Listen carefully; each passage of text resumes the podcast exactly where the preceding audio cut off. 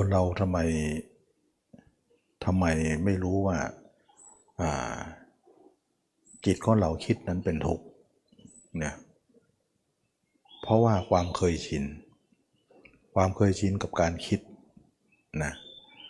ถ้าความคิดนั้นไม่มากเพราะไม่มากเกินไปเนี่ยเขาก็ไม่รู้ว่าทุกข์ถ้าความคิดนั้นมาก หรือว่าความคิดนั้นผิดปกติที่เหมือนกับว่าเครียด คิดมากคิดเกินลิมิต เกินเกินเกินพอดี เขาก็จะรู้ว่าเออมันทุกข์เหมือนกัน แต่ถ้าคิดเรื่อยๆเปื่อยๆไปเนี่ยเขาก็ไม่รู้ว่าทุกข์ตรงนี้จะเป็นสาเหตุว่าคนที่เข้าถึงธรรมนั้นไม่ค่อยมีนะอันนี้คำสอนพระเจ้านั้นท่านจะกล่าวถึงเรื่องของว่า ทุกข์เกิดแต่อะไร ทุกเกิดแต่ผัสสะผัสสะคือการการเป็นอย่างไรผัสสะก็หมายถึงจิตที่ส่งออกไปทางตาทางหูจมูกเล่นกายใจ ถ้าจิตมันส่งไปอยู่ เราก็มีความทุกข์อยู่นั่นเอง แต่ทำไมคนทั่วไปเนี่ยก็ส่งจิตไปในอารมณ์ต่างๆ ทุกเวลาทุกวัน เขาก็ไม่เห็นว่าเขาจะทุกข์อะไร นอกจากว่าความคิดบางประการในเวลาใดเวลาหนึ่งที่มันคิดมากเกิน เขาก็จะรู้ว่าเออเริ่มรู้ว่าทุกข์เหมือนกัน แต่ถ้าคิดเรื่อยๆเปื่อยๆไม่หนักไม่หนาก็เขาก็รู้ว่าไม่ไม่ทุกข์ไม่ทุกข์อะไรทำไมทำไมพระยาเจ้าถึงกล่าวว่าจิตออกนอกนั้นเป็นทุกข์แต่คนทั่วไปเนี่ยก็ยังออกนอกกันทุกวัน ก็ยังไม่รู้ว่าทุกข์เพราะการกำหนดรู้ทุกข์ต่างกันนะ การกำหนดรู้ทุกต่างกันไป อันนี้ก็เป็นเรื่องสำคัญมากแล้วว่าทำไมคนที่มาปฏิบัติธรรมนั้นจึงมาส่วนน้อยนะและคนไม่ปฏิบัติธรรมนั้นเป็นส่วนมาก แล้วส่วนน้อยนั้นเขาทุกข์และส่วนมากนั้นไม่ทุกข์หรือ ส่วนมากก็ทุกข์อยู่ แต่เขาไม่รู้ว่านั่นคือความทุกข์ เพราะอะไร เพราะความเคยชิน ความเคยชินของเราที่เราอยู่กับกับสิ่งนั้นมาตลอด ก็ไม่รู้ว่าสิ่งนั้นจะเป็นความทุกข์อะไร คนโดยมากก็เลยว่า พอใจที่จะเป็นอย่างนั้น ก็ไม่เห็นความจำเป็นว่าเราจะปฏิบัติธรรม หรือจะไปพึ่ปฏิบัติที่อะไรมากกว่านั้น คนเหล่านี้ก็จะไม่เข้ามาศึกษาหาความรู้เรื่องของ การทำสมาธิหรือการเจริญภาวนาต่างๆนะไม่ไม่ได้มาขนขวายตรงนี้ ก็มีโดยมากนะโดยมากโดยน้อยก็เข้ามา โดยโดยมากก็จะไม่เข้ามา การไม่ได้เข้ามาหรือไม่ศึกษาใช่ว่าเขาไม่มีความทุกข์นะเขามีแต่เขารู้ทุกข์ของตัวเองไม่ได้ นั่นเองนะและทุกข์ตัวเองที่ไม่มากพอที่จะออก มีไม่มากพอนะอันนี้ก็เป็นสาเหตุว่าคนกำหนดรู้ทุกนั้นไม่ได้ แล้วก็ดูเหมือนว่าทุกที่เขามีอยู่นั้น ถึงเขากำหนดรู้ไม่ได้ก็จริง แต่ก็ยังไม่มากพอที่จะหาทางมาแก้ แต่เมื่อใดเขาเจออารมณ์อะไรที่มรสุมอะไรสักอย่างนั้น เกี่ยวกับการที่จะประสบพบเจอ เช่นว่า การพัดพรากนะการพักพากจากกัน การเสียอะไรบางอย่าง หรือการสูญเสียออย่างใดอย่างหนึ่งที่ที่เราไม่เคยมีมาก่อนนะแต่ว่าเพิ่งจะมามี เช่นว่าเราจะต้องเห็นญาติพี่น้องของเรานั้นล่วงลับนะตายบ้างอะไรบ้าง หรือมีอันเป็นไปต่าง เขาก็รู้สึกว่าเออทุกเนาะแต่ขณะนั้นเนี่ยเขารู้ในภาวะที่ว่าเออเขาไม่ได้ตั้งรับนะก็ไม่หมายถึงว่าเขาไม่เข้าใจเรื่องโลก หรือเข้าใจแต่ก็ไม่ได้ศึกษาค้นคว้าอะไรที่มากนัก เช่นว่าเราอยู่ด้วยกันมีความรักความผูกพันกันต่อจากนั้นแล้วเนี่ยความรักความผูกพันนั้นเป็นไประดับหนึ่ง ระยะหนึ่งเท่านั้น หลังจากนั้นแล้วความแก่ความเจ็บความตาย ก็มามาเจอตัวเองก็ไม่ได้ตั้งรับนะเพราะว่าตอนที่อยู่ด้วยกันหรืออยู่สมาคมเดียวกันนั้น ก็ไม่ได้เห็นว่าอ่าเรามีทุกข์อะไรนะแต่เมื่อเหตุการณ์ต่างๆ ที่ประจวบกัน แล้วทำให้เราเนี่ยต้องคิดในเรื่องนั้นนะคนนั้นจึงรู้ว่ามันทุกข์ แต่ทุกนั้นเขาจะแก้ไม่ได้เลย เขาก็ต้องระบมไปด้วยทุกนะเพราะอะไรเพราะมันเลยเวลาที่เขาจะอบรม เขาไม่ได้อบรมมาก่อนนะไม่รู้ก็ไม่กำหนดรู้มาก่อน เขาจึงทุกข์อยู่อย่างนั้น แต่เขาจะแก้ปัญหาเรื่องทุกข์นั้นไม่ได้เลยนะไม่ได้เลย เพราะว่าการเตรียมการการที่จะซ้อมให้ตัวเองเนี่ยไปอยู่ตรงนั้นมันไม่ได้ นั่นแหละเขาเรียกว่าคน เลินเล่อคนไม่มีความเพียรไม่มีการประพฤติปฏิบัติหรือมีน้อยมาก แทบจะมาเป็นชิ้นเป็นอันอะไรไม่ได้ ฉะนั้นจึงว่าคนโลกโดยมากเนี่ย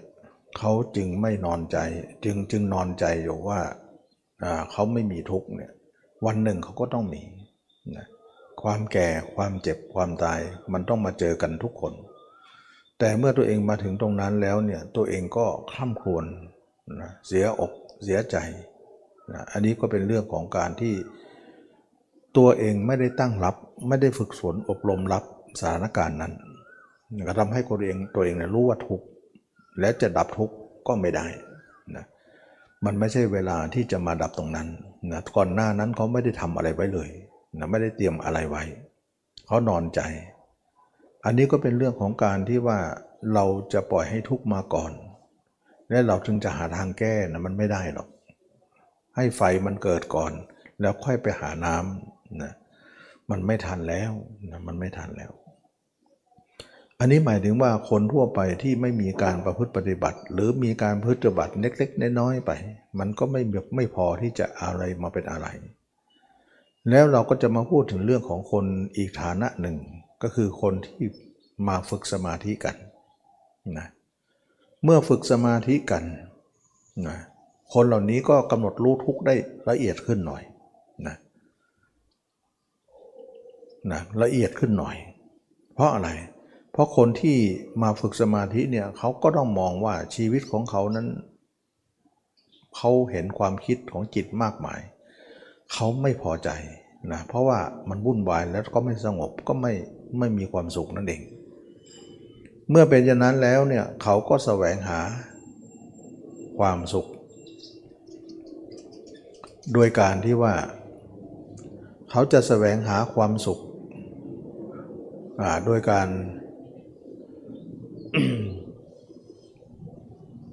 ที่จะไปนั่งสมาธิกันนะเขาจะแสวงหาความสุขด้านจิตใจ ที่จะหาความสุขได้ก็คือการทำสมาธิ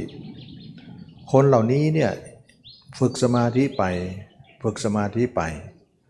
เมื่อใดจิตของเขาสงบลง เขาก็เริ่มรู้เลยว่า จิตสงบนั้นเป็นความสุข แต่ไม่สงบนั้นเป็นความทุกข์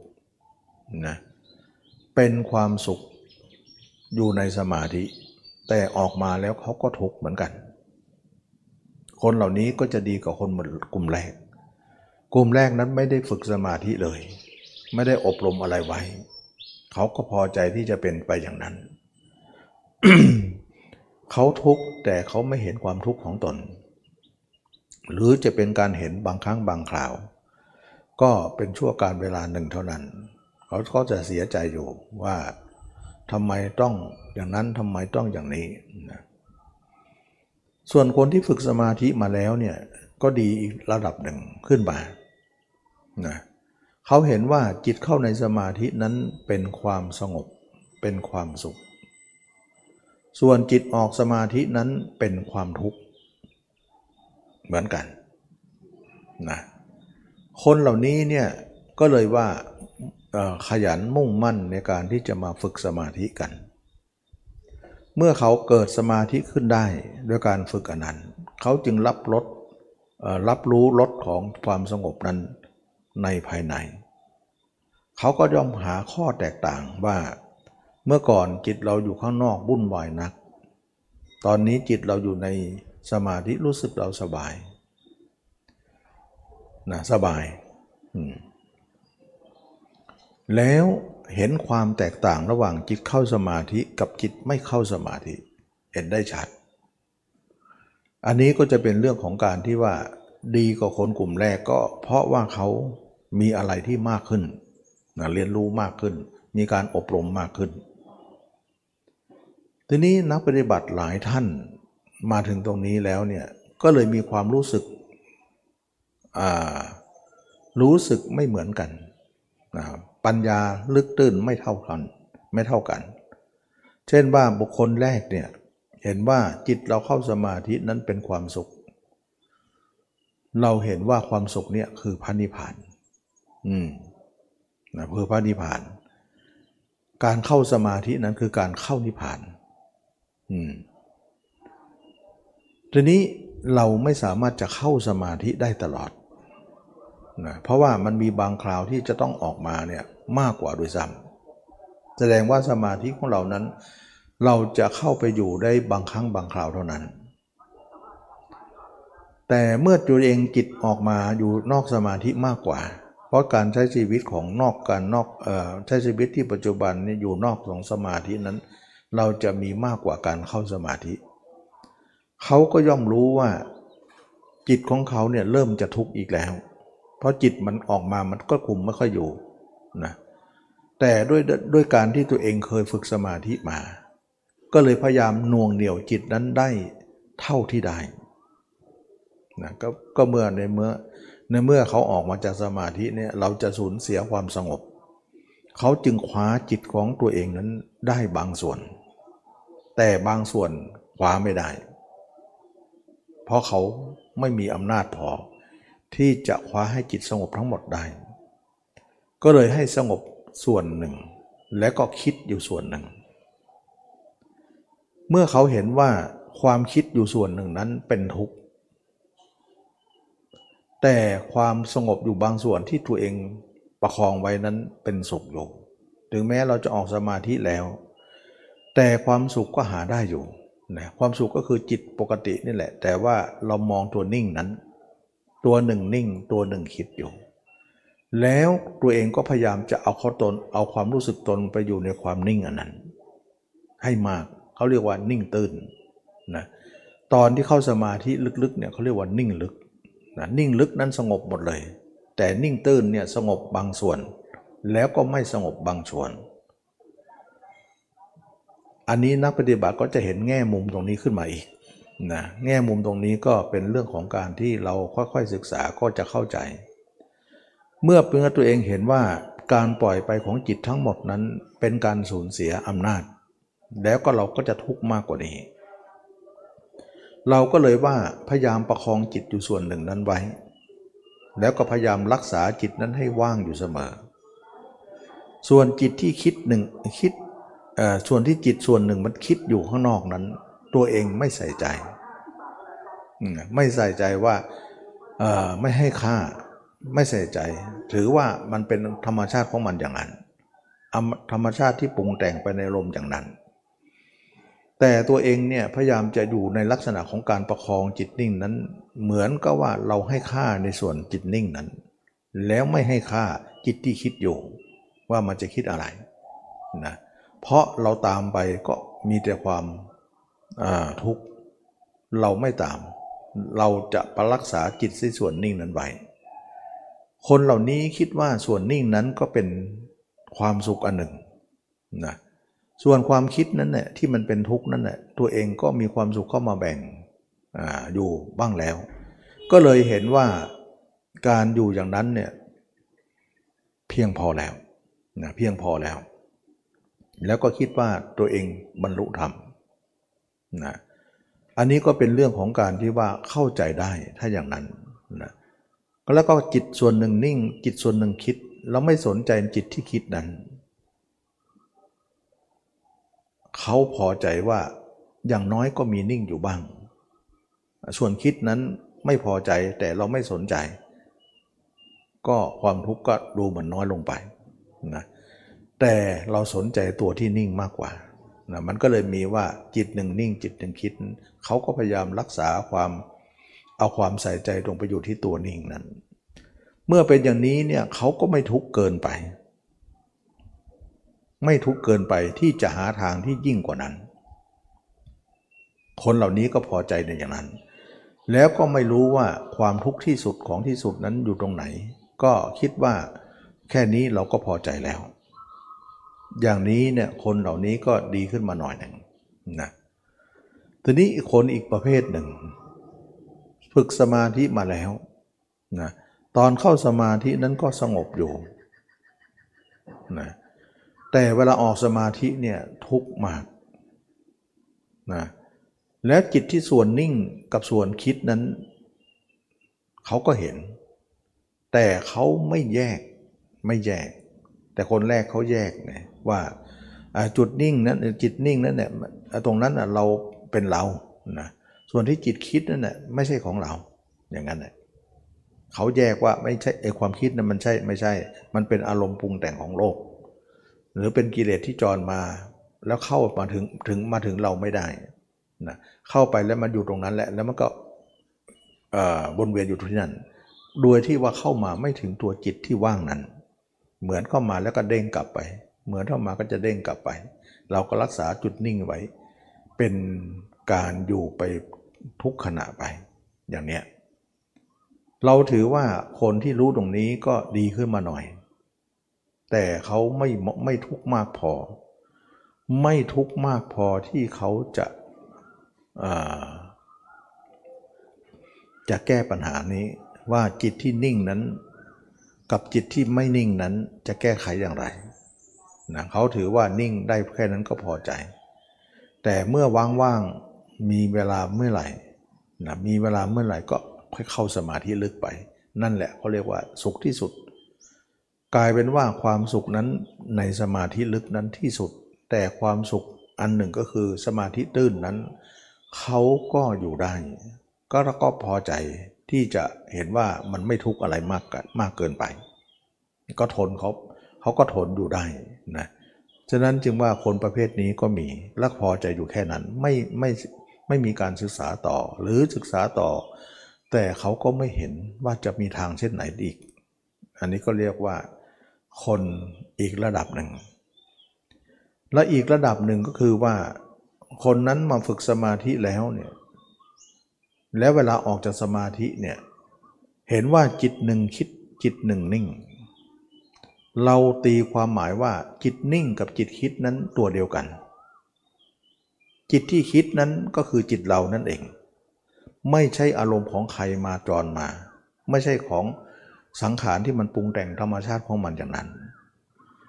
เราไม่แยกกันว่าตัวนิ่งนั้นกับตัวคิดนั้นคนละตัวกันนะถึงแม้ว่าการทำงานของเขานั้นจะดูเหมือนสองอย่างนะจิตนิ่งหนึ่งกับจิตไม่นิ่งหนึ่งแต่เราถือว่าสองอย่างนั้นคือตัวเดียวกัน เหมือนหัวแมวกับหางแมวนะหัวแมวนี่นิ่งอยู่แต่หางกระดิกไปกระดิกมานะ เราถือว่ามันมีมาจากตัวเดียวกัน ก็คือแมวตัวเดียวนั่นแหละ แต่คนแรกนั้นบอกว่าคนละส่วนกัน ไม่ใช่ไม่เกี่ยวกัน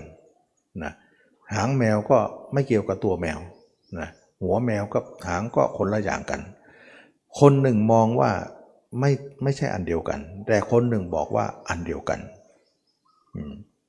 ทำไมคนที่บอกว่าอันเดียวกันนั้นเขาถึงมองว่าอันเดียวกัน เพราะเขาดูจิตที่คิดอยู่นั่นน่ะมันเป็นนิสัยเราแท้ๆเลย รูปพันรูปลักษ์หรืออารมณ์เหล่านั้น เป็นอารมณ์ของเราเด้เลย เราจะโยนให้ใครไม่ได้หรอกว่า ไม่ใช่จิตเรานะเราก็ต้องเป็นจิตเรา แต่จิตเรามีอย่างนี้เนี่ยเราไม่พอใจ ไม่พอใจ เพราะเราดูเลยแล้วว่าบรรดาในความคิดนั้นมีราคะอยู่ มีโทสะอยู่ มีโมหะอยู่ รักชังชอบเฉยอยู่ตรงนั้นมีอยู่ เราถือว่าไม่ถึงไหนไม่สำเร็จประโยชน์ จิตที่คิดอยู่กับจิตที่นิ่งอยู่นั้น คือตัวเดียวกัน จิตเราเองนั่นเอง เช่นว่า จิตเราเนี่ยแบ่งส่วนไปว่า จิตเราสมมติว่าดวงจิตของเรานี่ร้อยเปอร์เซ็นต์แบ่งแบ่งไปนิ่งสักห้าสิบแล้วแบ่งไปคิดอีกห้าสิบเราถามว่า ห้าสิบแรกห้าสิบหลังก็คืออันเดียวกัน อันนี้ก็เป็นเรื่องของการที่คนหนึ่งมองไม่ออกแต่คนหนึ่งมองออก ถ้าเราจะปล่อยให้จิตนี้คิดอยู่อย่างนี้เนี่ยแล้วจิตนิ่งนั้นก็ไม่มีความหมายอะไร เพราะนิ่งแล้วมันก็ยังไม่ไม่พอที่จะนิ่งทั้งหมด คิดว่าความคิดเหล่านี้ไม่พึงมีแก่เรา เราจะหาทางจะทำลายความคิดเหล่านี้เสีย นี่คนประเภทนี้ก็มีขึ้นมา ว่าจิตหนึ่งนิ่งจิตหนึ่งคิดนั้นเราไม่พอใจนะเราอยากจะให้จิตเรานิ่งหมดเลย ก็คือเข้าสมาธิก็นิ่งลึกก็นิ่งไป ออกสมาธิก็นิ่งตื้นก็นิ่งได้ โดยที่จิตเกิดดับไม่มี จิตที่คิดไม่มี เพราะเขาเห็นว่าจิตที่คิดกับจิตที่นิ่งอยู่นั้นเป็นตัวเดียวกัน คนคนหนึ่งบอกว่าคนละอย่างคนหนึ่งบอกว่าตัวเดียวกัน เพราะเขาสังเกตว่าการคิดนั้นน่ะมันเป็นนิสัยใจคอเราเลย จะเป็นคนอื่นได้อย่างไร เมื่อนิสัยใจคออารมณ์ของที่มันออกไปนั้น มันเป็นนิสัยเราแท้ๆเลยเนี่ยจะโทษว่าไม่ใช่กิเลสเราได้อย่างไร ก็คือกิเลสเราเรายังมีกิเลสอยู่ คนเหล่านี้เนี่ยจะหาทางอื่นที่จะมาแก้นะคนหนึ่งสยบอยู่ตรงนี้ อีกคนหนึ่งไม่สยบอยู่นะเพราะว่าอะไรเเพราะสติปัญญานั้นต่างกัน คนที่ไม่สยบอยู่ตรงนั้นคิดว่าเราก็ไม่ควรจะมีจิตที่คิดอยู่นะ ไม่ควรมี ถ้ามีอยู่เราก็ถือว่ากิเลสมีอยู่ เพราะอะไร เพราะจิตที่คิดนั้นเป็นจิตออกนอก ก็ในเมื่อพระสูตร หรือว่าคำสอนพุทธเจ้าสอนว่า ทุกทั้งหลายเกิดแต่ผัสสะผัสสะมีทุกนั้นก็มี ก็เมื่อจิตเรามีผัสสะอยู่ ก็คือว่าจิตเราไปทางตาเขาเรียกว่าจักขุสัมผัสนะหูโสตสัมผัส ชาเวทนานะก็คือตาหูจมูกเล่นกายใจจิตเราออกไปก็ไปสัมผัสกัน หรือผัสสะนั่นเอง ทุกเกิดทุกทั้งหลายเกิดแต่ผัสสะผัสสะมีทุกก็มี ในเมื่อจิตที่คิดนั้นมีผัสสะอยู่แล้ว การกระทบถูกต้องก็มีอยู่แล้ว แล้วในคำสอนพระเจ้ากล่าวว่านั้นคือทุกแต่คนแรกกล่าวว่าไม่ทุกไม่ควรจำไม่ควรจำจำกำจัด แต่บุคคลที่สองว่าควรจะกำจัดเสียถือว่าจิตที่คิดนั้นจิตมีสังขารอยู่ สังขารนั้นเป็นจิตที่มีอวิชชาอยู่นั่นเองนะคนเหล่านี้คิดอย่างนั้น ก็เลยว่าเป็นที่มาของการขวนขวายที่จะไปหาทางแก้ปัญหาว่าทำยังไงจิตของเราจะไม่คิด เพราะคิดเป็นเป็นความทุกข์นะเขาทุกข์ใจกับความคิด แต่เขาไม่พอใจ เขาก็ไม่สยบอยู่ในความสุขนั้น ความสุขที่จิตที่นิ่งนั้นนะฉะนั้นเขาจึงไม่สยบอยู่ในจิตที่นิ่ง แล้วก็เขาก็ไม่พอใจที่จิตที่คิด เพราะเราจะถือว่า จิตเรานิ่งนั้นมีความสุข จะมีความหมายอะไร ในเมื่อจิตส่วนหนึ่งยังทุกข์อยู่ยังคิดอยู่ ความคิดอย่างนี้เนี่ยมีแก่คนที่มีปัญญามากขึ้นมานะแล้วก็คิดว่าการที่เรามีจิตคิดอยู่เนี่ยเราไม่ต่างอะไรกับปุถุชนคนทั่วไปหรอก ถึงแม้ว่าเราจะฝึกสมาธิมาส่วนหนึ่ง จิตเราหนึ่งจิตเรามีส่วนหนึ่งที่นิ่งอยู่ ซึ่งชาวบ้านเขาไม่มีนะเขาจะคิดไปถึงร้อยเปอร์เซ็นต์เลย แต่เรานี่คิดอยู่ห้าสิบนะนิ่งอยู่ห้าสิบเราก็ดีกว่าชาวบ้านแล้ว แต่อีกคนหนึ่งบอกว่ายังไงยังไงการที่จะเป็นชาวบ้านก็ยังมีเหมือนกับมีกับเขาเหมือนกัน เราก็คงไม่ต่างอะไรหรอกต่างนิดเดียว ถือว่าความต่างนั้นไม่พอนะอันนี้ก็จะเป็นมุมมองหนึ่งว่านักปฏิบัติเห็นว่า จิตที่คิดนั้น จะต้องถูกกำจัดต่อไปนะแต่เขาบางคนเนี่ยเขาก็มองหาทางกำจัดเขามองไม่เห็นเลยนะสติปัญญาของผู้นั้นมองได้แค่นั้น แล้วก็บางคนมีสติปัญญามากกว่านั้น สามารถจะมองเห็นว่าจิตที่เกิดดับหรือจิตที่ปรุงแต่งนั้นแก้ปัญหาได้ แก้ปัญหาได้นะเเราก็มีทางที่จะแก้ปัญหาจิตที่คิดนั้นให้มันดับลงไปซะ เราจะได้ไม่ทุกข์ต่อไปนะอันนี้ก็เป็นเรื่องของคนมองอีกประเภทหนึ่ง คนเหล่านี้ก็จะค้นหาว่าจิตของเราที่คิดไม่หยุดนั้น มันมีราคะโทสะโมหะอยู่ ราคะโทสะโมหะอยู่มีอยู่ ความนิ่งของจิตเรานั้นที่เคยได้นิ่งได้บ้างก็จะไม่มีประโยชน์อะไร เมื่อความนิ่งนั้นมี แต่ราคะโทสะโมหะก็มีอยู่ร่วมกันไป มันไม่มีประโยชน์อะไรนะเราอยากจะไม่ร่วมนะไม่ร่วมว่าจิตของเราอยากจะนิ่งอย่างเดียว ไม่ให้มันมีอาการไปการมาของจิตเลย นั่นแหละเขาเรียกว่าต้องการอย่างนั้นนะนั่นแหละเราถึงจะเป็นผู้หมดปัญหาไปนะเป็นผู้บรรลุธรรมไปนั่นเอง ทีนี้เมื่อเขากำหนดรู้เลยว่า บรรดาความคิด ความปรุงแต่งนั้นเป็นความทุกข์เขาทุกข์เพราะอะไร สาเหตุอะไรหนอทำให้เขาทุกข์ก็ได้กระจายความว่าการที่เรามีภาพคนอื่น มีคนอื่นมาเป็นเครื่องอยู่ของจิตเรา เราก็เป็นผู้มีทุกข์อยู่ปราบตามนั้น เพราะจิตเราไปอยู่กับเขา การไปของจิตเรานั้นเต็มไปด้วยทุกข์นะ ถ้าเราจะให้จิตของเราเนี่ยละทุกตรงนั้นเนี่ยก็มีทางเดียวก็คือว่าเราจะต้องเอาจิตไว้กับเรานะมันก็เลยมาตรงนี้ คนเหล่านี้เนี่ยจึงเห็นประโยชน์ว่า การที่จิตของเราอยู่กับเรานั้นไม่มีเขาแล้ว นั่นแหละเราจะเป็นผู้สงบโดยส่วนเดียว ถ้าอย่างนั้น คนนี้มองออกว่า การที่เข้าสมาธิมา เราก็เคยทำก็นิ่งอยู่ตรงนั้นไม่ต้องแก้นะแต่ตอนออกมาเนี่ยเราต้องแก้ซะแล้ว เพราะจิตหนึ่งนิ่งจิตหนึ่งคิดเนี่ยมันก็คือจิตเดียวกัน เราไม่สยบอยู่ในความนิ่งนั้น แต่เราก็ไม่พอใจในความที่จิตคิดนั้น จะประโยชน์อะไรกับความนิ่งนั้นเล็กน้อย แต่ความคิดนั้นก็ยังลาวีอยู่อย่างนั้นแหละเขาอยากจะให้ความคิดนั้นหมดไป แล้วเขาก็ค้นหาว่า ความคิดเหล่านี้เนี่ยล้วนแล้วมาจากอะไร ก็ล้วนแล้วมาจากการที่เราเอาจิตไปอยู่กับคนอื่น ถ้าอย่างนั้นเราเปลี่ยนซะตอนนี้ไปไม่ต้องอยู่กับคนอื่น ให้อยู่กับตัวเอง การที่เราอยู่กับตัวเองได้ เราก็จะเป็นผู้ ชนะนะชนะเลย เพราะจิตเราต้องอยู่กับเรา ไม่ควรจะอยู่กับใคร อยู่กับใครแล้วก็พาทุกข์มาให้เรา เราจึงมากไปด้วยราคะ โทสะโมหะ การที่จิตมาอยู่กับเรานั้น เราก็คงจะสิ้นไปซึ่งราคะ โทสะโมหะเป็นแน่ คนเหล่านี้มองว่าทางออกเรื่องนี้ก็คือมรรคเพราะมรรคเนี่ยเป็นทางเดินอันใหม่ มรรคเนี่ยเป็นการที่เอาจิตเดินอยู่ในตัวเราหัวเท้านี้ ไม่เดินทางไปข้างนอกแล้ว เปลี่ยนจากการทิศถึงผู้อื่น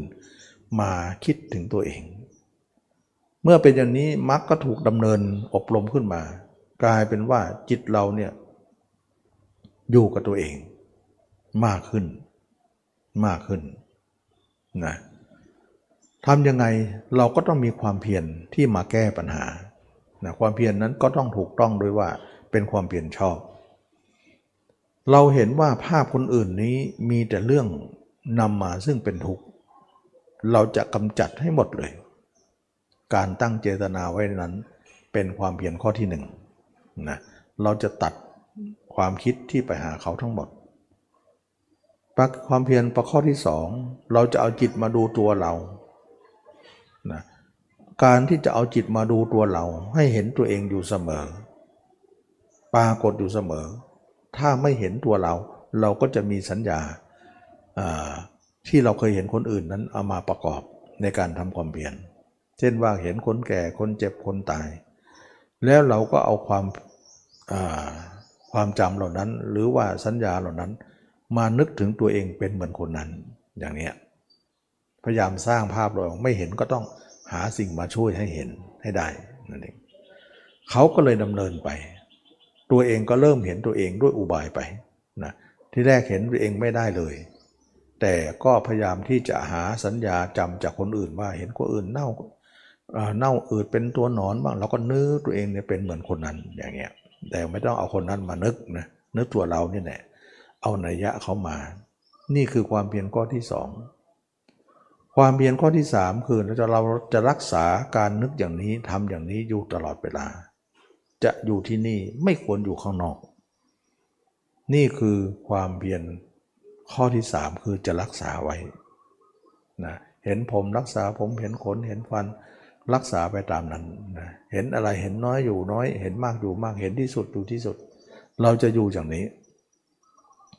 ความเพียรข้อที่สี่เราจะปิดอายตนะทั้งหมด เพราะอายตนะเหล่านี้เป็นจิตที่วิ่งออกไปหาเขา ผ่านตาหู เราจะปิดประตูเหล่านั้นเสีย ไม่ให้ไป ก็คือ4ประการนี้นะทำไปเพื่อจะออกจากความคิดเหล่านั้นนั่นเอง แล้วก็กำหนดรู้ว่าความคิดเหล่านั้นเนี่ยมันคิดจากอะไรนะคิดจากกามนะเพราะเราอยู่ในกามมาพบ คิดเรื่องกามนะแล้วก็คิดเรื่องของพยาบาท คิดเรื่องของการเบียดเบียน นะเขาเรียกว่ากามวิตกพยาบาทวิตกวิหิงสาวิตกนะก็จะเป็นลักษณะของการที่คิดความคิดของเราจะมากลุ่มนี้เขาเรียกว่าอากุศลวิตก การที่เรามีอกุศลวิตกอย่างนี้เนี่ยเป็นไปเพื่อทุกข์แก่เรา เราจะละซะอากุศลวิตกนั้น แล้วเอาจิตมาดูตัวเราแทน แล้วก็พยายามนึกถึงตัวเราเนี่ยเป็นลักษณะของความไม่เที่ยง เป็นทุกข์ เป็นอนัตตา นะ ไม่ใช่ไม่ใช่ของเรา เป็นของปฏิกูล เป็นของไม่มีแก่นสาร ไม่มีอะไรจีรังยั่งยืนอะไร พยายามเดินน้อมจิตไปอย่างนั้น เขาเรียกว่าวิราคะธรรม นะ นึกอยู่อย่างนั้น อุบายอยู่อย่างนั้น ตลอดเวลาทั้งกลางคืนกลางวันให้เป็นไป ต่อมาเมื่อเขาทำอยู่อย่างนี้เนี่ย การตัดภาพคนอื่นนั้นก็เริ่ม มีน้อยลงน้อยลง เพราะตัวเองตัดอยู่เลยนะไม่ให้มันก่อก่อเกี่ยว เมื่อก่อนมันเยอะมาก ตอนหลังก็เริ่มน้อยลง เพราะว่ามันแอบไปเผลอตัวไปแล้วก็ดึงกลับซะแล้วก็อยู่ในตัวต่อไป แล้วก็พยายามรักษาไว้อย่าให้หลุดอย่าให้หาย เราจะล้มลุกคุกคานไปอย่างนี้ จนกว่าจิตของเราจะอยู่กับเนื้อกับตัวได้ในที่สุดเราก็จะพบความสงบ ความระงับดับเย็น เมื่อเป็นอย่างนี้แล้วเนี่ยจิตของเราก็ได้มา อยู่กับตัวมากขึ้นมากขึ้น ทีนี้เมื่อจิตของเราอยู่ในตัวมากขึ้นเนี่ยเราเคยกำหนดรู้ไหมว่า ขณะใดจิตเราเนี่ยน้อมมาดูในตัวเรานั้น เมื่อจิตเราสัมผัสตัวเราได้เมื่อไหร่ ตรงไหนอย่างไร รู้สึกมันจะเย็นเย็นขึ้นตรงนั้น แล้วก็เย็นสงบนิ่งตรงนั้นเลย ช่นว่าเอาจิตไว้ที่ผมก็ได้ขนก็ได้เล็บก็ได้หนังก็ได้ จิตก็จะนิ่ง แล้วก็เย็นไม่รุ่มร้อน อันนี้นักปฏิบัติกำหนดรู้ไปว่า โอ้อยู่ตัวเองมันเย็นเนาะแต่อยู่คนอื่นรุ่มร้อน เมื่อตัวเองเห็นว่าความสุขบนเนื้อหนังตัวเองก็มีได้ เราก็พยายามจะมองเนื้อมองหนังเมื่อมองอาการ 32ของเรา เมื่อเราประสบความเห็นว่า การอยู่นั้นเป็นความสุข กว่าที่เราจะไปอยู่ข้างนอกที่มันเป็นทุกข์อันนี้ก็ทำให้คนนั้นกำหนดรู้ขึ้นมาว่า สุขในเนื้อหนังเราก็ก็มีอยู่ และดีด้วย เย็นด้วยไม่มีโทษอะไร เมื่อเป็นอย่างนี้แล้วตัวเองก็เริ่มเห็นว่า เราจะพอใจในความสุขที่อยู่กับตนนี้ แล้วก็พยายามละ ความยินดีในกามนั้นเสียจิตจะไปอยู่กับเนื้อหนังคนอื่นนั้นเป็นกาม ก็เพียรละเสียแต่แน่นอนว่าละยังไงก็แล้วแต่ จิตใจของที่เราฝังลึกมานานหลายชาติเนี่ยเราก็ต้องละแบบข่มไปก่อน มันพอใจอยู่ แต่เราก็ดึงกลับซะเขาจะบ่นจะว่าช่างเขานะเราต้องหักเขาเหมือนกัน เมื่อมาอยู่กับตัวเองเนี่ยรู้ว่ามีความสุขขึ้นมา แต่ยังไงจิตที่อยู่ในความสุขของตนนั้นก็น้อยนิด ส่วนจิตที่โดยมากก็ยังพอใจในความเป็นโลกอยู่ อันนี้นักปฏิบัติก็เข้าใจเลยว่า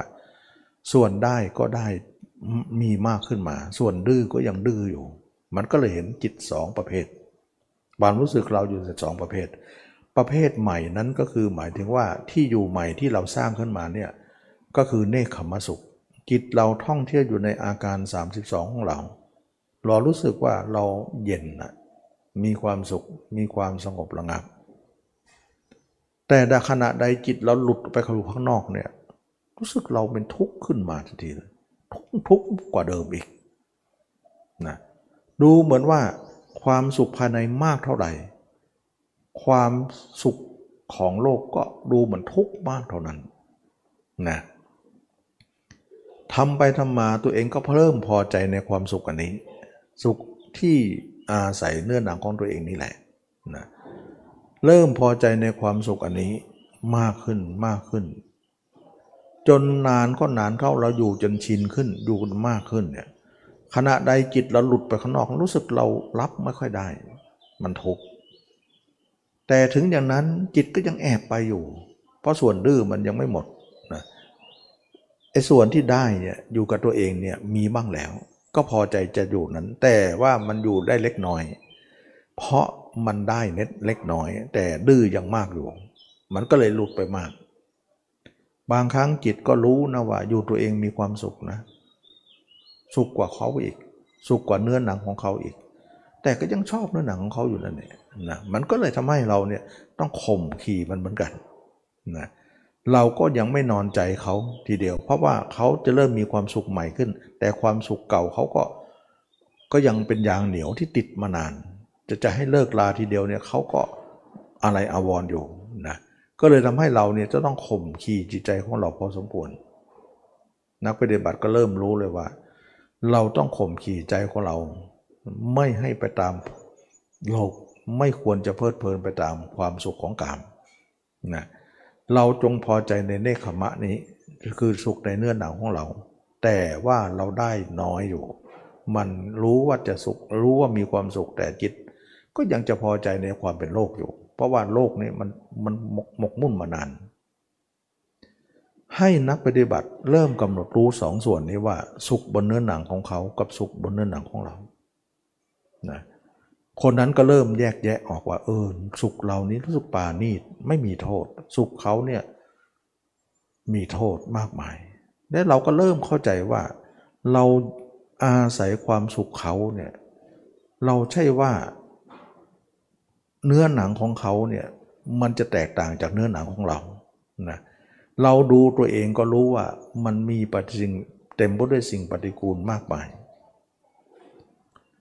เราก็เต็มไปด้วยสิ่งปฏิกูลเขาก็เต็มปฏิกูล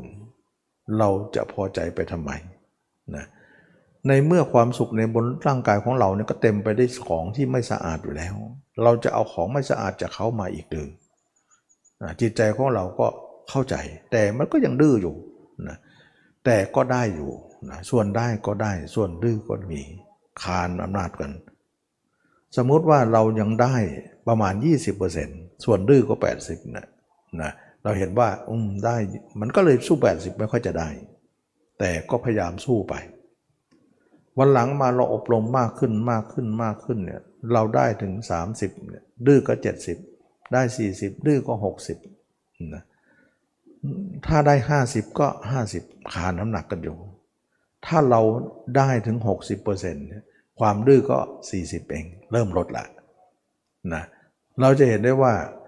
จิตพระโสดาบันเนี่ยก็คือ 60-70%เนี่ยท่านได้ ส่วนดื้อของท่านก็คือ 40 กับ 30 แต่ดื้อเนี่ยมีกำลังน้อยกว่า ได้มีกำลังมากกว่าตราบใดเรายังไม่ถึงครึ่งเนี่ยเราน้อยกว่าเขา เขาใหญ่มาก่อนแล้ว ถ้าเลยครึ่งไปแล้วเนี่ยเราใหญ่กว่าเขา เขาเริ่มเล็กลงอย่างเงี้ยมันจะเป็นลักษณะนี้ แล้วก็การที่เราอยู่ได้ตัวเองมากขึ้นมากขึ้นจน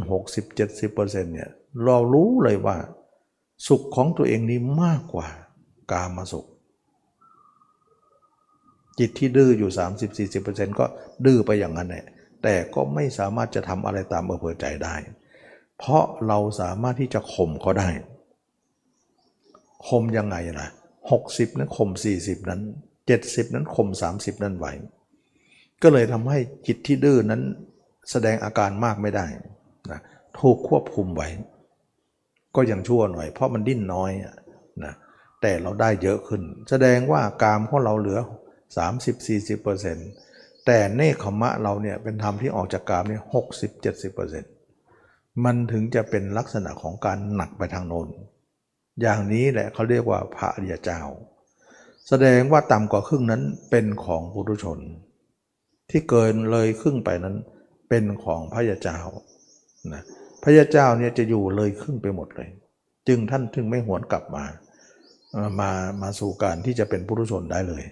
เช่น พระโสดาบันจะมาเป็นปุถุชนไม่ได้ จะเป็นอริยชนอย่างเดียวนะอันนี้ก็จะเป็นเรื่องของการที่เราได้เห็นแล้วว่าจิตเราที่คิดไม่หยุดนั้น มันก็จะน้อยลงน้อยลงน้อยลง ต่อมาตัวเองเนี่ยพิจารณาร่างกายมากขึ้นมากขึ้นเนี่ย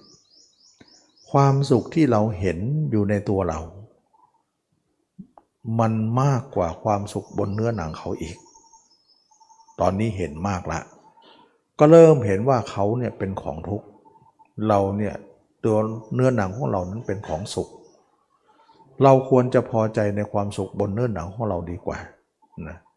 อันนี้ก็เห็นว่า จิตออกนอกทั้งหมดเป็นทุกข์หมดเลย จนในที่สุดแล้วเนี่ยคนเหล่านี้จะออกนอกไม่ได้เลย เพราะมันทุกข์และเกินที่จะรับได้ รับได้อย่างเดียวก็คือว่าเราอยู่ภายในของเรานั้นเป็นสุข เรารับได้ แล้วก็ไม่เห็นสุขอื่นยิ่งกว่านี้ อันนี้ก็นักปฏิบัติก็จะเห็นได้ว่า เมื่อตัวเห็นเมื่อตัวเองเห็นว่าอยู่ตัวเองมีความสุขมาก เห็นอยู่คนอื่นเป็นทุกข์มากนะ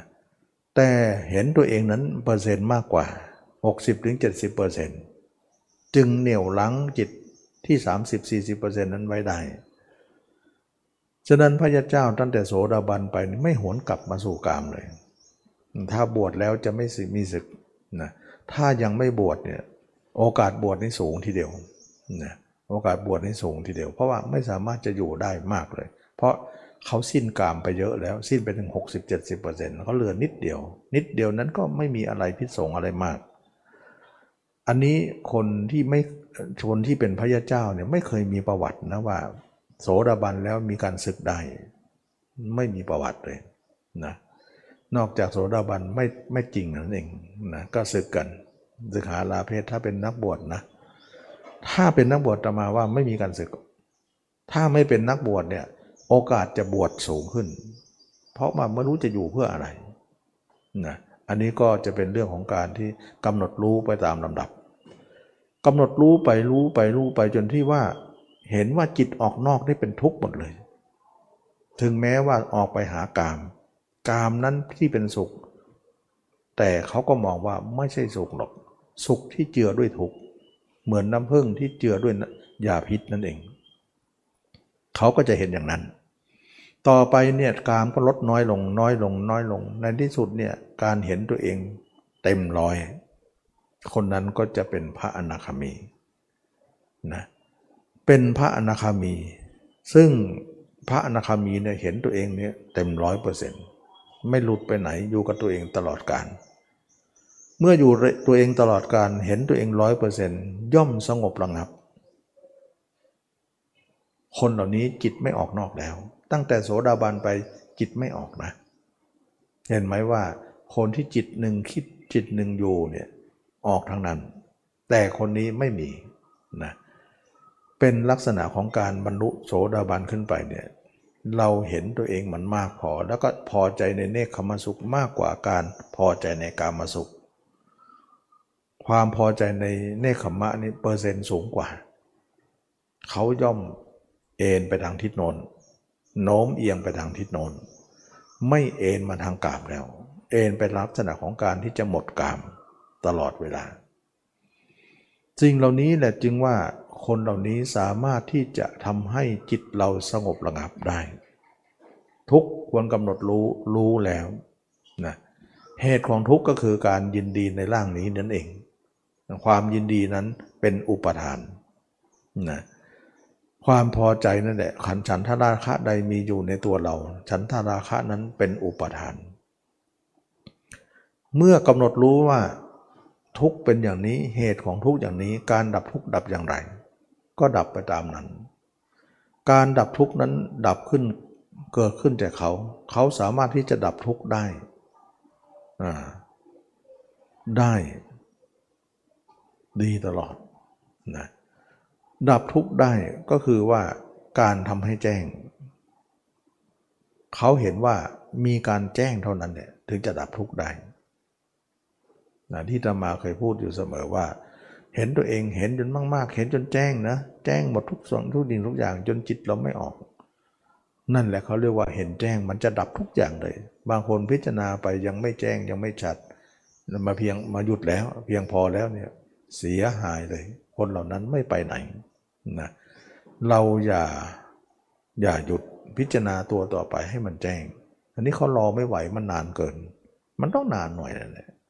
มันจะเอาเร็วๆมันก็ของปลอมเท่านั้นเนี่ยนะมันไม่มีอะไรเร็วหรอก เราจะไปแข่งวาสนาบารมีคนที่เร็วสมัยพุทธกาลท่านสร้างบารมีมาเยอะ เรามันไม่เยอะหรอก มันก็ต้องไปตามเนื้องานของเขาของของเรา เมื่อเป็นอย่างนั้นแล้วเนี่ยเราจะนานอะไรก็ช่างเถอะ เราก็จะทำไปอย่างเงี้ยในที่สุดเราก็สามารถที่จะเห็นตัวเองเนี่ยชัดร้อยเปอร์เซ็นต์เมื่อชัดร้อยเปอร์เซ็นต์เนี่ยความเป็นยิงเป็นชายก็ขาดกระเด็นเลย ไม่มีสามารถจะอยู่ได้ เพราะเราเห็นตัวเองนี่มันสุดๆแล้วความราคะก็หมดไปโทสะก็หมดไปสองตัวแล้วกิเลสจะมีอยู่สามตัว แต่เราละได้สองตัว ตัวที่สามนั้นละได้เกินครึ่ง นะนะโมหะนั่นก็คือละได้ถึงเกินครึ่งก็ประมาณ 60-70%เแล้วเหลือโมหะนิดหน่อยที่อยู่ข้างบน อันนี้ก็เป็นเรื่องของการที่ว่า โมหะชั้นล่างก็มี ชั้นบนก็มี แต่ราคะกับโทสะเนี่ยมีชั้นล่างอย่างเดียวนะสังโยชน์เบื้องล่างนะไม่มีสังโยชน์เบื้องบน ส่วนเบื้องบนนั้นมีทั้ง โมหะนะโมหะก็คือการที่ติดอยู่ในสมาธิฌานนั่นเอง เมื่อเป็นอย่างนี้คนเราคนนั้นก็สามารถที่จะเห็นตัวเองร้อยเปอร์เซ็นต์การเห็นนั้นเป็นการดับทุกข์ท่านเรียกว่าทำให้แจ้งทำให้แจ้งแปลว่าการดับทุกข์ทำให้แจ้งนำมาซึ่งการดับทุกข์ถ้าแจ้งเมื่อไหร่ดับทุกข์ได้เท่านั้น แจ้งน้อยก็ดับทุกข์น้อย แจ้งมากก็ ดับมาแจ้งตัวเราตัวเรามันชัดนะอันนี้ก็บางคนไม่เข้าใจเรื่องแจ้งนะความจริงแล้วมันก็อบรมไปก็แจ้งอยู่ดีแหละนะแต่มันก็ยากอยู่ไม่ใช่ของการที่เราจะมาแจ้งเร็วๆอะไรได้นะมันก็ช้าๆไปเรื่อยๆนะเราจะเพียรขนาดไหนก็ไปเรื่อยๆในที่สุดแล้วเนี่ยเราก็แจ้งไปทุก สารพังร่างกาย เห็นทั้งภายนอก เห็นทั้งภายใน เห็นทั้งตับไตเส้พุง เห็นชัดถึงร้อยเปอร์เซ็นต์ความเป็นหญิงเป็นชายก็ขาดจากเราแล้ว ตอนนี้ความพอใจในกามนั้นไม่มีแก่เรา จิตก็เลยหยุดหมดเลย แสดงว่าคนไหนที่เข้าสมาธิ แล้วออกมาจิตยังมีไปส่วนหนึ่ง ส่วนหนึ่งนิ่งส่วนหนึ่งไป หรือจะตามดูตามรู้ไปกับเขาเลยก็ได้ไปไปกับเขาก็ ก็มี หรือบางคนไม่ไป รักษาตัวนิ่งไว้แล้วก็ปล่อยให้จิตนั้นคิด แล้วก็ไม่สนใจ จะตามดูหรือไม่ตามดู จิตคนนั้นเพราะมีกามอยู่ จิตของเขาถึงเป็นอย่างนั้น เรารู้เลยว่าไอ้คนที่จิตออกนอก เพราะเขามีกามกันทั้งนั้นเลยนะถึงคนนั้นจะบอกว่าไม่มีกระช่างเถอะมันมีมีแน่นอนอยู่แล้ว กามเขาไม่หมดหรอก เพราะอาสุภะเขาก็ไม่ได้ไปฆ่าเลย เวลาเราเข้าสมาธินิ่งร้อยเปอร์เซ็นต์แต่เวลาออกจากสมาธิเนี่ยห้าสิบเปอร์เซ็นต์มันนิ่งอยู่ แต่ห้าสิบเปอร์เซ็นต์มันคิดอยู่เนี่ยเพราะอะไรที่มันเกิดสองอย่างนั้น ก็เพราะว่ากามมันยังไม่หมด กามมันยังไม่ถูกทำลายนั่นเองนะเท่ากับว่า จิตออกนอกเพราะมีกามนะให้ความหมายอย่างนั้นเลย จิตของใครก็แล้วแต่ถ้าออกนอกเธอว่ามีกามหมด ถ้าหมดกามแล้ว จิตก็จะไม่มีตรงนี้เลย นะไม่มี ถ้าหมดกามแล้วจิตเราก็ไม่มี ไม่มีตรงนี้ เมื่อจิตของเราสงัดจากกามสงัดจากอากุศลแล้ว จิตเราก็สงบระงับ การไปของจิตที่ข้างนอกไม่มี ไม่มีก็ไม่ทุกนั่นเองนะอันนี้คือคนมองลึก คือทำอย่างนี้ มองลึกมองปัญญามีปัญญามาก มองถึงอริยสัจนะว่าทุกเหตุของทุกการดับทุกข้อปฏิบัติ ก็คือมรรคอันนี้เป็นเรื่องของการพิจารณาร่างกายนี้เพื่อจะทำทำลายกามราคะนั้นให้สิ้นไป สุดท้ายกามราคะนั้นก็สิ้นจริง ๆ เขาก็เป็นผู้มีความสงบระงับนะเป็นผู้หมดไปเรื่องกามราคะนั้น ท่องเที่ยวไปอยู่ในในโลกก็กลายเป็นพระยาเจ้า อันนี้จึงว่าไม่เหมือนคนแบบแรกเลยนะหลายคนเนี่ยเข้าสมาธิได้ แต่ออกมาจิตมันไป สอนให้ตามดูก็มีสอนให้ไม่ต้องตามก็มี สอนให้แยกจิตว่าจิตหนึ่งนิ่ง จิตหนึ่งคิด จิตนิ่งรักษาไว้จิตที่คิดไม่ต้องสนใจนะก็เป็นอันเดียวกันนะเป็นอันเดียวกัน คนนั้นไม่มีมรรคนั่นเอง ถึงได้เป็นอย่างนั้น ไม่มีการเห็นร่างกายนี้นั่นเอง จึงเป็นอย่างนั้น ส่วนร่างกายนี้ถ้าใครเห็นแจ้งได้ มันดับหมดเลย ก็ดับยังไงล่ะ ก็วันวันหนึ่งมีแต่ภาพเรา ไม่มีภาพคนอื่น อยู่ในจิตเราอีกแล้ว เราไม่มีแก่ใจที่จะเอาใครมาต่อไปนี้ เราพอใจที่จะอยู่กับตนเอง เท่านั้น แสดงว่าคนคนนี้เนี่ยพอใจในเนคขมสุขเต็มร้อยเลยนะ กามมาสุขนั้นเป็นอันว่าละได้แล้วก็เหลือศูนย์ไป ตอนนี้ร้อยฝ่ายฝ่ายเราแล้ว แต่ฝ่ายเขาศูนย์การโยกย้ายของจิตเราจึงทำได้สำเร็จนะโยกย้ายจากเขามาอยู่ที่เราได้สำเร็จ คนนั้นชนะโลก ชนะอะไร ชนะกามมาโลก โลกของกาม การพ้นของกามนี่เนี่ยนะ สงัดจากกามสงัดจากกุศล อกุศลเนี่ยเป็นผู้มีเนคขมะนะเป็นที่ยินดี บางครั้งก็เรียกว่า การหลุดพ้นจากกามได้เนี่ยบางนัยยะในในสำนวนของพระสูตรเนี่ยจะบอกว่าการพ้นจากราคะได้เป็นเจโตมีมุต การหมดอาสวะการละอวิชชาได้เป็นการก็คือปัญญาวิมุตตินะท่านจะเปรียบเทียบอย่างนั้นก็มีนะอันนี้จึงว่ากามก็หมดไปจากเรา คนนั้นยินดีแล้วซึ่งเนคขมสุข เมื่อก่อนคนนี้ยินดีในกามอยู่ บัดนี้ไม่มีในกามที่จะยินดีแล้ว เขาพอใจในเนคขมสุขนั้นมาก เขายินดีในท้อยกรรมสุขนั้นมาก คนนี้ถือว่าพ้นจากโลกของกามขณะนั้นเขาจะเป็นพระนาคามี ถ้าสมมุติว่าคนนั้นตายไปเนี่ยจะเกิดมามนุษย์กับเทวดาไม่ได้เลย เพราะมนุษย์กับเทวดานั้น เป็นภพภูมิของกามนะเราเห็นไหมกามมนุษย์เราเป็นยังไงอะเราเห็นอยู่แล้วเรารู้จักดี แล้วเราเคยเห็นไหมว่ากามสวรรค์เป็นยังไงอะนะเเทพบุตรองค์เดียวนางฟ้าห้าร้อยกามทั้งนั้นเลยนะมีแต่กามกันทั้งนั้น กามมนุษย์ก็กามหยาบ เทวดาก็กามทิพย์นะกามทิพย์ก็คือกามหยาบก็กามนะท่านจึงว่าใกล้ก็ตายไกลไกลก็ดีใกล้ก็ดีอ่าล้วนแล้วแต่ว่านั่นไม่ใช่ของเรานะหยาบก็ตามละเอียดก็ตามนะปานีตก็ตาม นั่นก็ไม่ใช่ของเรา คนที่อยู่เป็นพระนาคามีนั้นจะมาเกิดมนุษย์และเทวดาไม่ได้ ตอนที่เป็นโสดาบันนั้นปิดนรกก่อน เหลือมนุษย์เทวดาไว้นะเห็นไหมมันจะละเป็นเปาะๆเลย จิตออกนอกนั้นเป็นนรก จิตอยู่ในตัวเรานั้นเป็นกามนะเป็นเป็นเนคขมะ แต่ว่ากามมันยังเหลืออยู่ เพราะว่าพระโสดาบันเนี่ยกามละไปได้ 60-70%นะเในขมะก็คือ60 70เปอร์เซ็นต์60 70เปอร์เซ็นต์แต่30 40เปอร์เซ็นต์นั้นเป็นกามอยู่ ก็เลยจำเป็นจะต้องมาเกิดเป็นมนุษย์และเทวดา นี่คือพิษสงของเขาพิษสงของกามยังยังค้างอยู่เนี่ยต้องมาสู่กามมาพบอีก ส่วนพระนาคามีนั้นพ้นกามแล้วเนี่ยจะมาสู่มนุษย์และเทวดาไม่ได้นะ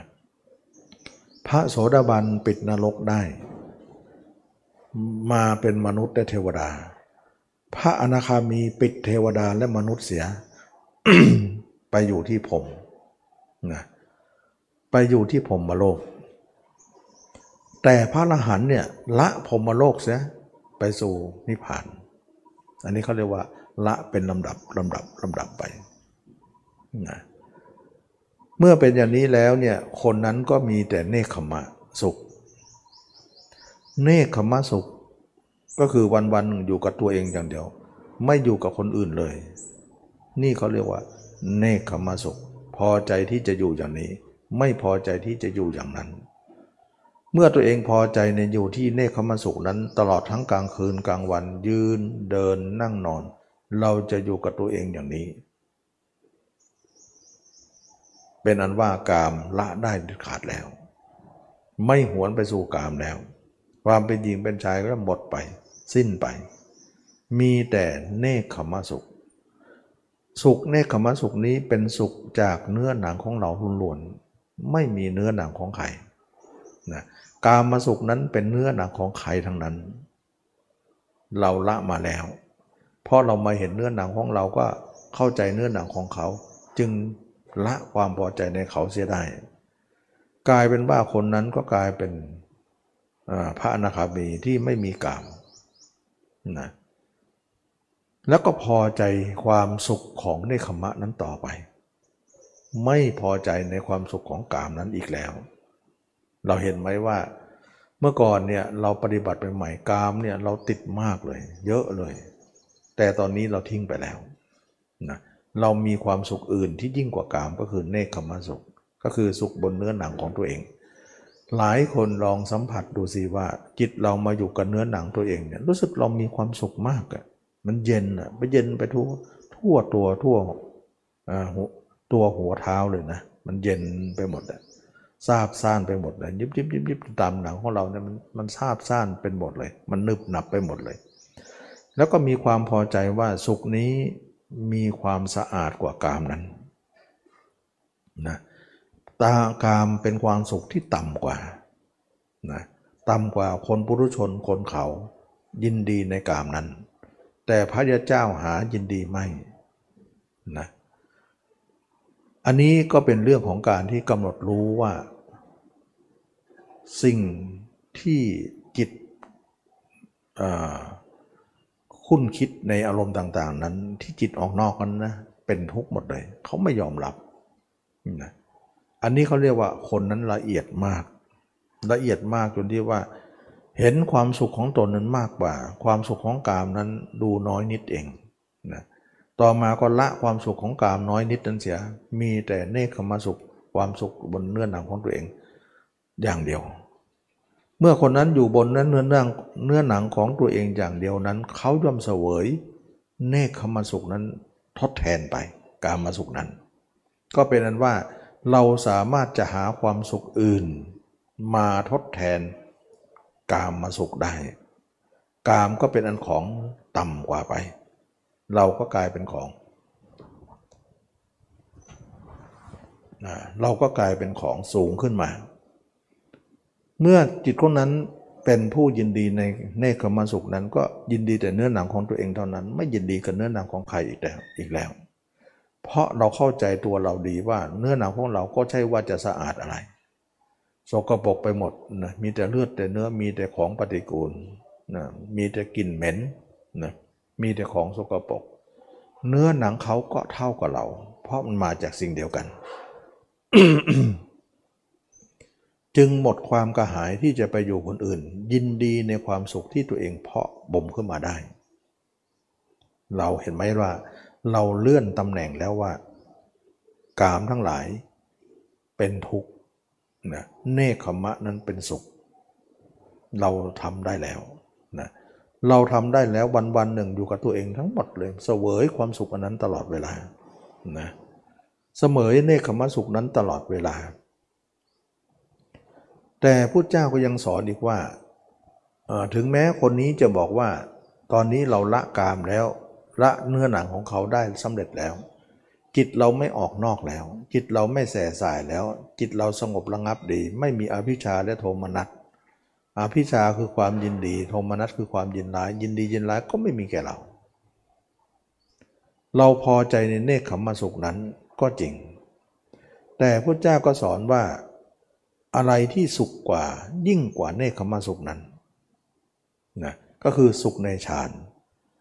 ก็เคยบอกเสมอว่า เวลาพระนาคามีเนี่ยพิจารณาตัวเองเนี่ยไปหยุดตรงนั้นนะจนกว่าเราจะเป็นพระนาคามีแล้วค่อยหยุดพิจารณา หลายคนไม่เข้าใจตรงนี้นะว่าทำไมไปถึงพระนาคามีแล้วหยุดเนี่ยก็ไม่ได้หมายถึงหยุดการพิจารณาการพิจารณานั่นคือหยุดจริงนะหยุดจริงแต่ก็ไม่ได้หมายถึงว่าไม่อยู่กับตัวเองแล้ว ไม่ใช่นะ หยุดการพิจารณานั้นหมายถึงเราพิจารณาตัวเองเน่าบ้างอืดบ้างพิจารณาตัวเองเป็นอสุปฏิกูลนั้นมันหยุดแล้ว แต่เครื่องอยู่นั้นอยู่ต่อไปบางคนหยุดแล้วก็ไม่ต้องอยู่ อย่าคิดอย่างนั้นนะตัวเองเห็นตัวเองเนี่ยถึงแม้เราจะหยุดพิจารณาแล้ว แต่ต้องอยู่กับตัวเองต่อไป ตลอดเวลานะอยู่กับตัวเองตลอดเวลา ไม่ได้ไม่ได้ว่าจะไปอยู่ที่อื่น งั้นฉะนั้นจึงว่าขอเข้าใจทำความเข้าใจหน่อยว่าพิจารณาตัวไปถึงพระนาคามี บางคนก็ให้หยุดตรงนั้นเนี่ยหมายถึงหยุดแล้วก็ไม่อยู่ด้วยนะไม่ใช่นะ หยุดแล้วอยู่ หยุดการพิจารณา แต่ต้องอยู่ต่อไป เพราะตรงนั้นเป็นเนคขมสุข เราก็อยู่ในเนคขมานั่นแหละการอยู่นั้นไม่ทิ้งไม่ทิ้งถึงแม้ถึงแม้ว่าคนนั้นจะเป็นพระอรหันต์แล้วก็ไม่ทิ้ง เราจะทิ้งได้อย่างไร นะเราเป็นพระอรหันต์แล้วเนี่ยเราก็ไม่ทิ้ง พระนาคาก็ไม่ทิ้งไม่มีการทิ้งตัวเลยนะนะทิ้งอีกทีก็คือตายเท่านั้นเองนะอันนี้ก็ขอจำไว้ว่าทุกคนเนี่ยถึงแม้เราจะพิจารณาอยู่ก็ไม่หยุดไม่ทิ้งเป็นเครื่องอยู่อยู่ ถึงเราจะเลิกพิจารณาแล้วนะเราก็เป็นเครื่องอยู่ต่อไป เครื่องอยู่นั้นไม่ทิ้งนะ เพราะเราอยู่นั้นก็หวังให้จิตเราสงบระงับ จิตเราหนึ่งเดียวนั่นเอง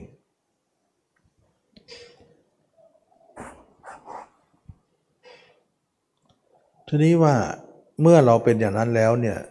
เราก็จะหาความสุขที่ยิ่งกว่านั้นนะก็คือสุขในปฐมฌานทุติยฌานตติยฌานจตุตฌานถึงอรูปฌานซึ่งฌานเหล่านี้สมาธิเหล่านี้เป็นความสุข ที่สุด เพราะว่าเป็นจิตที่อยู่กับเฉพาะจิต ไม่มีกายเข้าไปอยู่นะเนคขมสุขเนี่ยเป็นความสุขออนจากเนื้อหนังร่างกายของเรา ส่วนสุขของสมาธิที่ทำให้เกิดนั้น สุขนั้นไม่มีเนื้อหนังของเราเลย มีแต่สุขล้วนๆจากจิตอย่างเดียว ตัวเราหายไปเลยนะมีแต่จิตนี่ดอยเด่นเหมือนดวงดาว อยู่บนท้องฟ้า ความสุขนั้นเป็นความสุขที่พระอริยเจ้าทั้งหลายเนี่ยเข้าไปอาศัยเสพอยู่ในความสุขอันนั้นทีนี้เมื่อเสพแล้วอาศัยแล้วเนี่ยอย่าหลงนะนะคำว่าหลงนะก็คือโมหะชั้นบนนะพุทธเจ้าก็สอนว่าถึงเราจะมีฌานจะมีอรูปฌานซึ่งเป็นจิตที่ไม่มีกายนะทิ้งกายมาแล้วเข้าสมาธิฌานไป การทิ้งกายเนี่ยจะต้องจะมีตอนที่เข้าสมาธินะก็มีตรงนี้ที่หนึ่งแล้วก็ตอนตายที่หนึ่งนะเวลาเราเข้าจะเข้าสมาธิเนี่ยเราต้องทิ้งชาทิ้งทิ้งทิ้งตัวเองเหมือนกัน ทิ้งภาพตัวเองนะงั้นมันไม่เข้านะเมื่อเราทิ้งภาพตัวเองปุ๊บแล้วก็จะเข้าไปในสมาธิฌานจนถึงอรูปฌานจิตเรามีความสุขแล้วเราก็เสพความสุขนั้นมาอยู่ แต่พระเจ้าก็สอนว่าจริงอยู่สิ่งที่มีความสุขนั้น มันเป็นทางของพรมโลก เมื่อเราติดใจในสุขนั้นนะสุขนั้นเป็นความสุขของคนที่หมดจากกาม แล้วเข้าไปเสวยอยู่ก็จริงอยู่ แต่สุขนั้นเป็นทางของไปสู่พรมพรมโลกนะเราควรจะอยู่ตอนที่เรามีชีวิตอยู่ เวลาเราจะตายแตกดับให้ออกจากฌานเสีย เพราะมันจะไปเกิดที่พรมโลก ถ้าเราไปอยู่เขา ฉะนั้นปัญญาของคนที่ทำสมาธิมาทำอบรมมรรคมาเนี่ยเขาก็ย่อมรู้ว่า เอออยู่ได้แต่ไม่ให้ไปเอาไม่ให้เอาไปนิพพานนะเพราะนิพพานไม่มีความไม่มีการเอาเอาตรงนี้ไป นิพพานอยู่นอกเหนือนี้ นี่มันเป็นทางของพรมโลก ฉะนั้น พระอรหันต์ก็ดีพระเจ้าก็ดีเนี่ยทำฌานเนี่ยอยู่เฉพาะตอนที่มีชีวิตอยู่ ใกล้จะดับชีวิตเราจะแตกหักเนี่ยเราก็ออกจากฌานมาอยู่กับร่างกายนี้ แล้วก็ตายพร้อมกับร่างกายไปนี่ร่างกายนั้นตายปุ๊บเนี่ยความเจ็บปวดของเราก็หายวูบแหละไม่ปวดไม่เจ็บแหละจิตของเราก็จะเป็นจิตที่ผ่องใสนะ แล้วไม่อยู่ในฌานอะไรเลย ไม่อยู่กับกายเราเลย ไม่อยู่กับกายคนอื่นเลย กายคนอื่นนั้นละแล้ว ตั้งแต่แรกเราทำเบื้องต้นนั้นละกายผู้อื่นก่อน แล้วก็มาอยู่กายตัวเองนะแล้วก็ละกายตัวเองไปอยู่ในฌานเผอิญฌานนั้นนะ่ะมันเป็นทางผมพมโลกนะเราจะอยู่ไปเข้านิพพานไม่ได้ ก็เลยต้องถอยกลับมาอยู่กับร่างกายอีกทีหนึ่ง อยู่กับเนคขมาสุขนี่แหละ แล้วก็ให้ความตายนะมาตัดเรากับร่างกายอีกทีหนึ่งฉะนั้นพระอรหันต์จะตรงที่ว่า เราอยู่กับอยู่ร่างกายของเรา แล้วก็ให้ร่างกายตัดความรู้สึกที่เราอยู่ด้วยกันขาดออก จิตของเราก็จะขาดออกจากร่างกายนั้น ร่างกายนั้นก็เป็นอันว่าเราทิ้งแล้ว จิตเราก็จะไม่มีร่างอะไรอีกแล้ว อันนี้เขาเรียกว่า นิพพานธาตุซึ่งจิตจะเป็นอิสระภาพอยู่ไม่มีการไปไม่มีการมานะอันนี้ก็เป็นเรื่องของการที่เราเข้าใจคำว่านิพพานอยู่ตรงไหนนะเป็นว่าเราทุกคนเห็นแล้วว่านิพพานเป็นความสุขอย่างยิ่ง ไม่มีความทุกข์เลย นิพพานังปรมังสุขขังนะนิพพานคือความละราคะโทสะโมหะได้ คนเหล่านี้เนี่ยสูงส่งมากนะฉะนั้นจึงว่าคนที่ทำสมาธิเนี่ยทำมาแล้วก็ออกมาแล้วก็นิ่งนิดหน่อย แล้วก็คิดอยู่ส่วนหนึ่งนิ่งส่วนหนึ่ง เป็นของที่อะไรอะมันยังไม่ถึงไหนอะนะเป็นของเบื้องต้นเท่านั้นเอง มันยังไม่เข้าสู่กระแสของพระยาเจ้าเลย ยังไม่มีมรรคเลยนะยังเป็นพระยาเจ้าไม่ได้หรอกนะไม่ได้หรอก ซึ่งส่วนพระยาเจ้านั้นจะไม่มีจิตออกนอกนะก็คือตั้งแต่โสดาบันไปก็คือไม่มีจิตออกนอก ก็อยู่กับตัวเองอย่างเดียว ทีนี้ความสุขอย่างยิ่งก็คือจิตไม่มีการไป ไม่มีการมา ไม่มีการปรุงแต่งอะไรทั้งสิ้น อยู่กับตัวเองไปตลอดชีวิต อย่างกลางวันกลางคืนชั้นใดกลางวันชั้นนั้นเราอยู่ด้วยกันไป จนจิตของเรานั้นเป็นหนึ่งเดียว ไม่มีเป็นอื่นนะก็กลายเป็นว่า สุดท้ายต้องมาตายกับร่างกายเรานี่นะไม่ได้ตายขาดสมาธินะเพราะว่าสมาธิเป็นทางของพรมโลก แต่ตอนเป็นเนี่ยอาศัยได้นะอาศัยเข้าไปเสพอยู่ได้ เพราะว่าคนเราเนี่ยเวลาเราเจ็บป่วยเจ็บป่วยไข้ร้อนหนาวหิวกระหายเนี่ยมันก็กระทบสัมผัสความสุขของเราอยู่เหมือนกันนะจิตเราอยู่ในตัวจริงมีความสุขก็จริง แต่เมื่อก้อนตัวเราเนี่ยเป็นก้อนแห่งทุกข์ นะเป็นก้อนแห่งทุกข์เป็นเนื้อหนังของเราต้องมีเจ็บมีปวดมีหิวกระหาย มีร้อนมีหนาว มีการอาพาธมีการป่วยไข้อยู่ตลอด เราถือว่ากินทุกเหล่านี้ก็โชยให้เราได้สัมผัสอยู่ตลอดเวลา แต่เมื่อใดร่างกายนี้ตายแล้ว เราก็จะไม่มีความทุกข์เหล่านั้นอีกต่อไปนะจิตของเรานี้ขาดกายแล้วก็เป็นแต่จิตที่มีเอกเทศที่ ไม่มีการไปไม่มีการมา สงบระงับอยู่อย่างนั้น นั่นแหละเขาเรียกว่านิพพาน อันนี้ก็เป็นเรื่องของการที่จะมานำความความเห็นแตกต่างกันมาเปรียบเทียบนะบางคนเนี่ยทำสมาธิออกมาก็พอแล้ว จิตจะเกิดดับจิตจะไปนี่ก็พอตรงนั้น ไม่มีการพิจารณากาย ก็ก็มีบางคนเนี่ย คิดว่านิพพานอยู่ในสมาธินะเวลาเราออกจากสมาธิมาเนี่ยจิตเราจะเป็นยังไงก็ช่างเถอะแล้วก็ตอนจะตายก็เข้าสมาธิไปนะนั่นแหละเขาเรียกว่าเข้านิพพานเขาเห็นนิพพานอยู่ในสมาธิไง แต่พระยาเจ้าไม่เห็นนิพพานอยู่ในสมาธิเลย ให้ออกหมดเลย นิพพานอยู่ในร่างกายนี้นะแต่คนบางคนไม่ได้พิจารณาร่างกายมา จะเห็นกายตัวเองไม่ได้ นะไม่ได้เลย มันไม่เห็นหรอกมันไม่เห็น ก็ทำให้จิตตัวเองเคว้งขวางหมดเลย แล้วก็ไม่รู้ความรักมะถูกต้องยังไง แล้วความสงสัยก็ไม่เหือดแห้งกังขา มีความไม่เข้าใจอะไรอีกมากเลยนะคนเหล่านี้เนี่ยมันเขาเรียกว่ารู้ไม่ลึก รู้ตื้นนะแล้วก็ลึกไม่ได้เพราะว่าไม่มีปัญญาที่จะรู้ ปัญญาสติปัญญาไม่ไม่สามารถจะจะมองเห็นได้ว่าลึกเป็นยังไง ส่วนคนมีสติปัญญาบารมีเนี่ยเขาก็จะรู้ได้ลึกตื้นหนาบางเท่าไหร่ก็จะลึกได้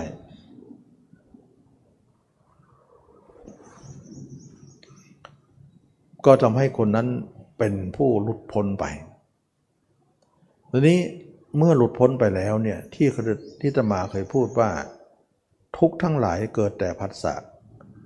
นะผัสสะไม่มีทุกนั้นก็ไม่มีผัสสะก็หมายถึงจิตออกนอกไม่มีนะจิตออกนอกไม่มี ทุกก็ไม่มีเลย ทุกทั้งหลายเกิดแต่ผัสสะผัสสะมีทุกข์ก็นั้นก็มี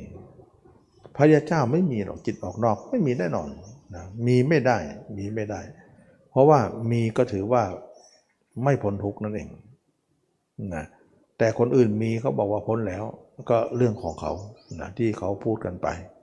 แล้วแต่ใครจะพูดเราก็จะเห็นของเราอย่างเนี้ยนะว่าจิตออกนั้นมันก็คือจิตปุถุชนนั่นเอง ออกนั้นก็คือการออกไปหากามนั่นเอง กามนั้นก็คือปุถุชนนั่นเอง ส่วนพระยาเจ้าไม่ออกก็ไม่มีกามนั่นเอง แสดงว่ากามทำให้จิตออกนะหมดกามจิตก็ไม่ออก วัดกันตรงนี้เลยนะจิตออกเป็นผู้มีกามหมดเลย นะถ้าคนที่หมดกามจิตก็ไม่ออก มันมันเขาตั้งมาตรฐานนี้เลย แน่นอนอยู่แล้ว เพราะว่าคนอยู่ในกามมาพบเนี่ยคนทั่วไปเนี่ยเขาออกทั้งวัน เพราะอะไรเพราะเขามีกามแต่เราก็ยังมีออกด้วย ส่วนหนึ่งจะนิ่งอยู่ก็ตาม ส่วนหนึ่งออกไปคิดก็ตามเนี่ยมันก็คือออกนั่นเองยังมีคำว่าออกอยู่ เราจะต่างเขาอะไรเล่านะ ส่วนพระยาเจ้าไม่ได้ออกเลย ตัวอยู่ไหนจิตอยู่นั่น จิตอยู่ไหนตัวอยู่นั่น เป็นผู้มีสติสัมปชัญญะมีการรู้เห็นมีญาณทัศนะที่คงที่อยู่ ตลอดการทุกเมื่อ คนเหล่านี้จะไม่มีทุกข์อะไรนะแต่ยังไงเขาไม่ท่านไม่มีทุกข์นะแต่ท่านก็ยังมีร่างกายที่เป็นก้อนของทุกข์อยู่ แต่ท่านยังคือละได้แล้วแต่ก็จริงอยู่ แต่เรายังอยู่กับก้อนทุกข์อยู่ มันก็มีที่ทุกข์ที่โชยอยู่ เขาเรียกว่านิพพานเป็นนะเป็นอยู่นิพพานแล้ว แต่ต้องรับกินอายของทุกข์ของร่างกายนี้อยู่ เพราะร่างกายยังไม่ตายเนี่ยเช่นความเจ็บปวด เจ็บป่วยร้อนหิวกระหาย สิ่งเหล่านี้ก็ต้องสัมผัสอยู่ เรียกว่านิพพานเป็นนะเป็นก็คืออยู่ยังมีชีวิตอยู่เขาเรียกว่าเป็น แต่เมื่อเราตายแล้วเนี่ยร่างกายถูกสลายไปแล้ว ผุพังไปแล้ว ถูกเผาไปแล้ว เรียกว่านิพพานไปนิพพานตายนะนิพพานดิบกับนิพพานสุขนั่นเองนะสุขก็คือตายแล้วนะดิบก็คือยังไม่ตายอ่านิพพานเป็นก็หมายถึงยังมีชีวิตอยู่ นิพพานตายก็หมายถึงว่าเราตายแล้ว จิตนั้นก็ไม่มีทุกข์อะไรเลย ก้อนของทุกข์นี้ก็จะไปเรื่องของเขา เราก็ไม่มีอะไรที่จะ ยินดีอีกต่อไป เมื่อเป็นอย่างนี้แล้วจิตของเราก็สงบระงับดับเย็น เป็นจิตที่สว่างสวัย เป็นจิตที่ใครๆก็จะนะจะทำให้เป็นอื่นไม่ได้นะจิตของเราสงบระงับดี ฉะนั้นพระยาเจ้าเนี่ยเวลาเข้าสมาธิท่านก็นิ่ง ออกมาจากสมาธิท่านก็นิ่ง จิตการไปของจิตไม่มี ไม่มีคำว่าเกิดดับ มีแต่ดับอย่างเดียว ไม่มีการไป ไม่มีการมา ไม่มีการเคลื่อนไหวของจิต อยู่ด้านนอกนะ แต่จิตของนายเราเนี่ยอยู่แต่ในตัว อาณาเขตของจิตก็คือตั้งแต่หัวเท้า วันวันหนึ่งอาณาเขตของจิตก็คือหนัวเท้าเท่านั้น ไม่มีนอกเหนือนั้นเลย นอกเหนือนั้นไม่มี มีแต่แค่เพราะหัวเท้า หัวเท้าของเรานั้นเป็นเครื่องอยู่ของจิตอยู่ตลอดการทุกเมื่อ อันนี้ยังเป็นอยู่นะ ยังไม่ตายนะ ก็อยู่แค่หัวเท้า วันวันๆอยู่แค่หัวเท้าอยู่ทั้งกลางวันกลางคืนนะอยู่อย่างเนี้ยสิปี 20 ปีร้อยปีก็อยู่อย่างเงี้ยแต่เมื่อตายแล้วเนี่ยเราก็ทิ้งร่างกายเราเนี่ยความตายมามาตัดเราให้ทิ้งกัน เราจิตของเราก็เป็นจิตเอกเทศละนะไม่มาไม่ไปไม่ไปไหนไม่ไม่ล่องลอยไปไหน เป็นความหลุดพ้นจากภพชาติทั้งปวงได้ จิตนั้นก็สว่างสวัยอยู่ อันนี้เขาเรียกว่านิพพาน หมดสังขารทั้งหมดไม่มีนะสังขารไม่มีนะสังขารคือการปรุงแต่งของจิตนั้นไม่มี แล้วก็บางคนอาจจะคิดว่าจิตอยู่ในตัวเราเท่านั้นไม่มีจิตนอกเหนือนั้น คนนั้นจะทำอะไรได้ไหม ขอตอบว่าได้นะถ้าท่านท่านท่านทำอะไรท่านจะคิดอะไรท่านคิดยังไง คิดภายในกับภายใน ไม่มีภายนอกนะไม่มีวิญญาณ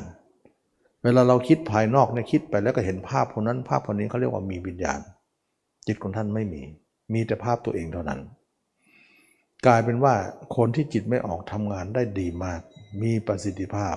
นะกว่าคนที่จิตออกอีก อันนี้ก็เป็นเรื่องหลายคนที่ที่ยังไม่ถึงก็ประวัติพันพึงว่าเออถ้าเกิดตัวเองถึงเนี่ยตัวเองก็คิดอะไรไม่ได้ไม่จะทำอะไรถูกหรือก็ทำให้ตัวเองเนี่ยกล้ากลัวๆตรงนั้น เราอย่าไปกล้าไปกลัวแบบไม่มีเหตุผลสินะยังไงเรากล้าไปก่อนว่าจิตออกเนี่ยมันทุกข์ยังไงให้มันพ้นก่อนจะทำอะไรไม่ได้หรือไม่ได้ก็ไว้ว่ากันใหม่ แต่ขออย่างไรให้พ้นก่อนนะพ้นจากคนอื่นก่อน แต่เวลาพ้นแล้วจริงๆมันก็ไปได้นะหมายถึงว่าจิตมันไม่ได้ไปนะ หมายถึงว่าเราดำเนินชีวิตได้ทำอะไรแบบรู้ไม่ต้องคิดนะทำอะไรแบบรู้ รู้นะไม่ไม่ใช่ว่า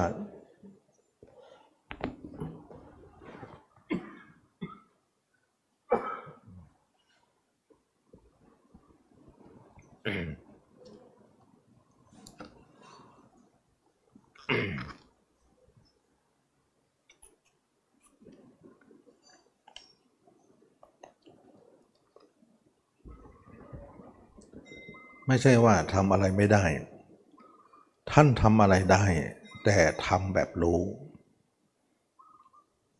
แบบรู้เป็นยังไงนะบางคนก็อาจจะไม่รู้ สักแต่รู้อะสักแต่รู้ สักแต่เห็น เวลาทำอะไรนะ มันจะเป็นลักษณะแค่ทำแค่รู้เมื่อก่อนเป็นปุถุชนเนี่ยเวลาทำอะไรทำทำทำแล้วเห็นนะ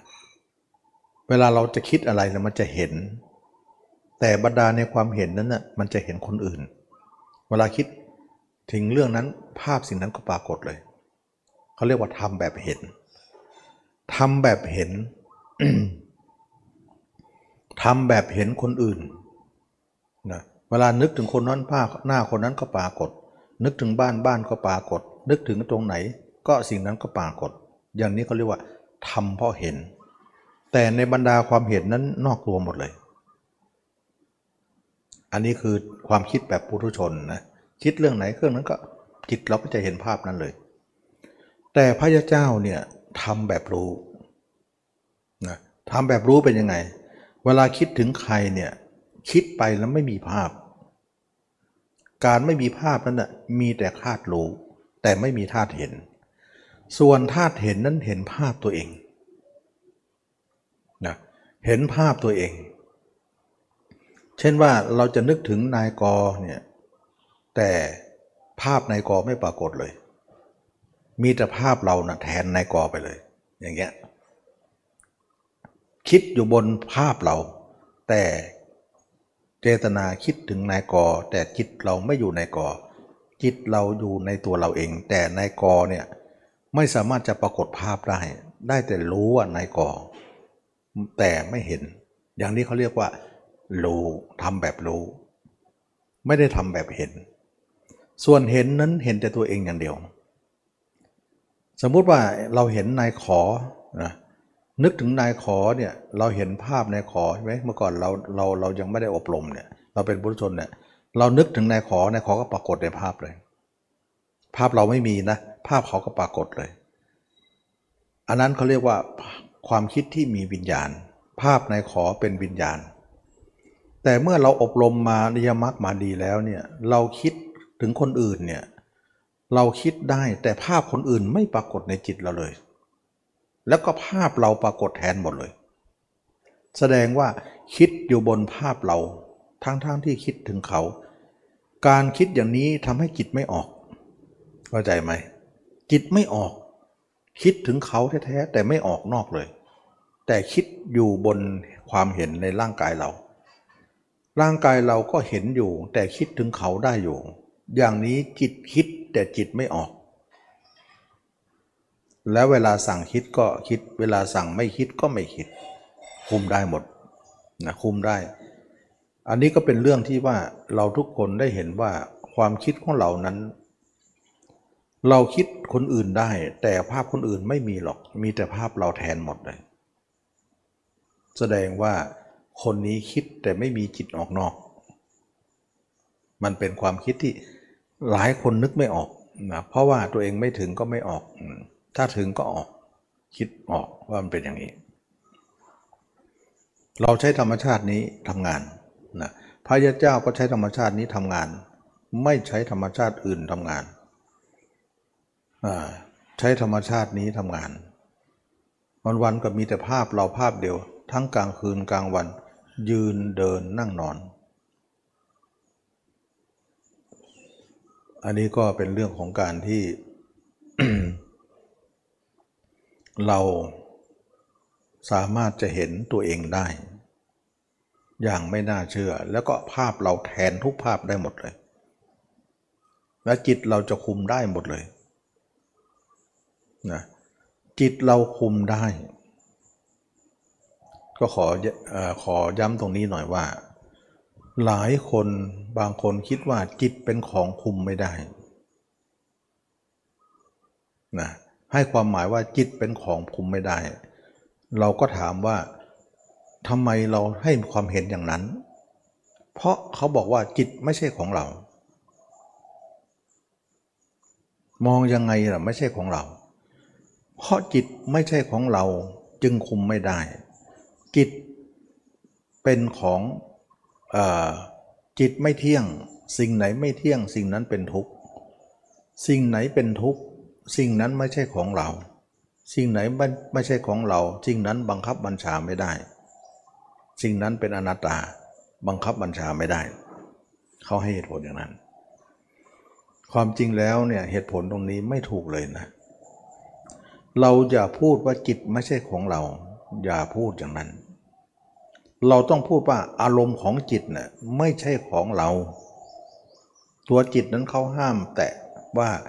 เราจะไปเอาอะไรตรงนั้นนะเพราะจิตเนี่ยมันเป็นตัวยืนพื้นที่เราจะเอาอะไรออกจากจิตให้ได้นะต้องจิตต้องเหลือไว้สินะเราต้องเหลือจิตไว้สิ อย่าเอาจิตเข้าไปรวมในสิ่งสรรพสิ่งทั้งหลายนะเเหมือนผ้าที่เปื้อเปื้อนเนี่ยเหมือนผ้าที่เปื้อเปื้อนเนี่ยเราต้องยกผ้าไว้สิ เอาสิ่งที่เปื้อเปื้อนออกซะเมื่อสิ่งเปื้อเปื้อนออกไปผ้าเนี่ยไม่ต้องพูดว่ามันเป็นอะไรก็อะไร ไม่ใช่ผ้าไม่ใช่ของเรางั้นห้ามพูด จิตไม่ใช่ของเราก็อันเดียวกันห้ามพูดเขาไม่ลามปามไปถึงขนาดผ้าหรอกเขาไม่ลามปามไปที่จิตหรอก เขาลามปามมาในสิ่งที่จิตมันยึดมั่นอยู่ หรือว่าอะไรที่มันไปปนอยู่ในจิตนั่นแหละเราต้องเอาออกซะมนทินเหล่านั้นเนี่ยเอาออก ไม่ใช่ว่าไปว่าให้จิตว่าจิตไม่ใช่ของเรา ถ้าอย่างนั้นการปฏิบัติมันก็ไม่รู้จะไปทางไหนแล้ว มันไม่เหลืออะไรไว้นะจิตต้องเหลือไว้ แต่กิเลสของจิตต้องออกไป อืมจิตมันต้องเหลือไว้ ผ้าต้องเหลือไว้ แต่มลทินของผ้าต้องต้องออกไป น้ำต้องเหลือไว้ แต่มลทินของน้ำต้องออกไป เราไม่ลามปามไปถึงกล่าวแล้วว่าน้ำเลย แต่เราพูดในลักษณะมลทินของน้ำเรากล่าวว่าไม่ใช่จิต เราไม่กล่าวเรื่องจิตเลย เรากล่าวว่าราคะที่อยู่ในจิตนั้นออกไป โทสะโมหะในจิตนั้นออกไป ออกแล้วจิตก็ตั้งไว้ อย่าไปพูดว่าเขาไม่เที่ยงเป็นทุกข์เป็นอนัตตาห้ามพูด เขาไม่พูดหรอกนะ เขาจะพูดแต่ว่าสิ่งที่จิตยึดอะไรก็ให้มันออกซะ ยึดราคะก็เอาราคะออกซะ โทสะโมหะก็ออกซะ ออกแล้วก็จบจิตก็เหลืออยู่ อย่าไปทำหมายความให้ความหมายว่าจิตไม่ใช่ของเราไม่เที่ยง เพราะอะไรที่เขาพูดอย่างนั้น เพราะเขาบังคับจิตเขาไม่ได้ เขาก็เลยเหมารวมเลยว่า บังคับไม่ได้ก็ไม่ใช่ของเรา มันจะจิตของใครนะตัวเองทั้งนั้นนะ จิตมันจะเป็นจิตใครอื่นเรานะฉะนั้นเขาไม่พูดอย่างนั้น เพราะตัวเองคุมไม่ได้ ตัวเองก็พานว่าให้ความหมายอย่างนั้นไปว่าจิตเป็นของคุมไม่ได้ ถ้าอย่างนั้นนะถ้าจิตเป็นของคุมไม่ได้ พระอรหันต์ก็คุมไม่ได้สิเขาก็ไปไม่เป็นเลยนะพระพระยศพุทธเจ้าก็คุมไม่ได้หรือจิต ถ้าตอบว่าคุมไม่ได้จะจะใช่ไหมล่ะ ซึ่งมันก็ผิดอยู่แล้ว ก็เพราะพระเจ้าคุมจิตได้ พระอรหันต์จึงคุมจิตได้ จึงได้สมญานามอย่างนั้นไงท่านได้ได้รับว่าเป็นพุทธเจ้า ก็เพราะท่านอยู่ในกำมือของท่านแล้วจิตตรงนั้น แต่กิเลสของจิตออกไปหมดแล้ว จิตนั้นก็เป็นจิตที่อยู่ในกำมือที่คุมได้หมดนะพระอรหันต์ก็เหมือนกันที่ได้ชื่อว่าพระริยเจ้าเนี่ยท่านก็เพราะท่านทำตาม แล้วก็กำจัดกิเลสออกแล้ว จิตนั้นก็เหลือเหมือนเดิม เขาไม่ได้คุยกันว่าจิตนั้นคุมไม่ได้ แต่คุมไม่ได้นะตัวเองนั่นเองนะตัวเองไม่ถึงอะแล้วตัวเองก็จะเอาตัวเองนะเป็นเกณฑ์ ไม่ทราบเลยว่าเราต้องพุทธเจ้าพระอรหันต์เป็นเกณฑ์สิเพราะท่านเหล่านั้นคุมจิตได้แล้วนะคุมจิตได้แล้ว การคุมจิตได้นั้น บางคนบอกว่าผิดนะคุมจิตไม่ได้นั้นถูกอ่าเราจะมาเปรียบเทียบดีว่า คุมไม่ได้กับคุมได้ ใครจะมีความสามารถกว่ากัน อืมเอาเปรียบเทียบดูสิใครเป็นผู้มีความสามารถ คุมไม่ได้นั้นไม่มีความสามารถนะ แต่คุมได้มีความสามารถ และคนมีความสามารถกับคนไม่มีความสามารถ ใครจะดีกว่ากันล่ะ จิตที่คุมไม่ได้กับจิตที่คุมได้ ใครจะสงบล่ะ ใครจะสงบกว่ากันล่ะ คุมไม่ได้ไม่สงบเลย มันคุมไม่ได้นี่ทุกคนก็คุมไม่ได้อยู่แล้ว ไม่สงบเลย แต่คุมได้ก็สงบสิ ฉะนั้นคนไม่สงบเลยเป็นพระอรหันต์คนไม่สงบนั่นเหรอถ้าเราเห็นว่าจิตคุมไม่ได้ถูกอะเท่ากับว่าคนเครียดนั่นแหละคือพระยาเจ้า คนที่สงบนั่นคือผู้รู้ชนเลย ต้องกลับด้านอย่างนี้เลยนะ มันจะใช่หรือ ฉะนั้นจึงว่าหลายคนก็พูดไปเลยนะโดยที่ไม่เข้าใจว่าสิ่งเหล่านั้นจะเป็นอย่างไร นี่เราก็ขอแนะไว้ว่า เราต้องรู้ว่าจิตนั้นคุมได้นะพระอรหันต์พระพุทธเจ้าคุมได้ท่านจึงได้สมญานามอย่างนั้นว่า ท่านเป็นพุทธเจ้า เป็นพระอรหันต์เป็นพระอริยเจ้า ก็เพราะว่าท่านคุมของจิตของท่านได้หมดเลย แต่ปุถุชนเนี่ยคนทุกคนไม่เคยคุมได้เลยนะ ถึงจะนิ่งสมาธิหน่อยเดี๋ยวออกมาก็คุมไม่ได้แล้วนะถึงจะคุมได้อยู่หน่อยหนึ่งไอ้ส่วนคิดมันก็ยังมีอยู่อยู่ดีนะยังเขาเรียกว่ามันไม่มันไม่คุมไม่ไม่หมดนะคุมไม่หมดฉะนั้นเพราะความเป็นบุรุชนตัวเองก็ได้แค่นั้นแหละ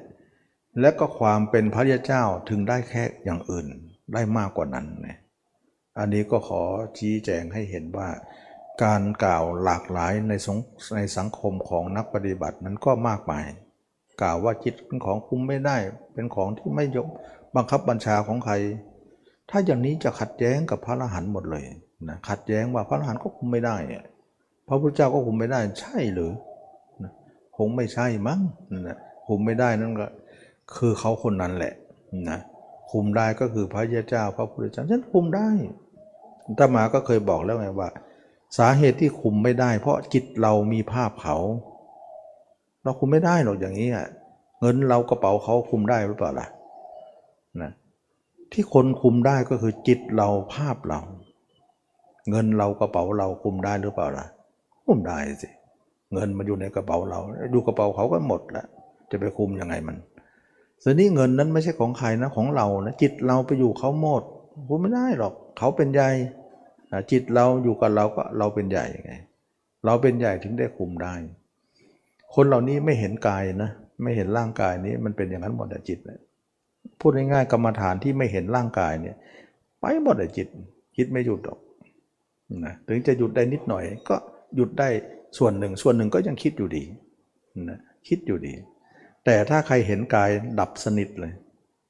ไม่มีความคิด ไม่มีการปรุงแต่ง ไม่มีการไป ไม่มีการมา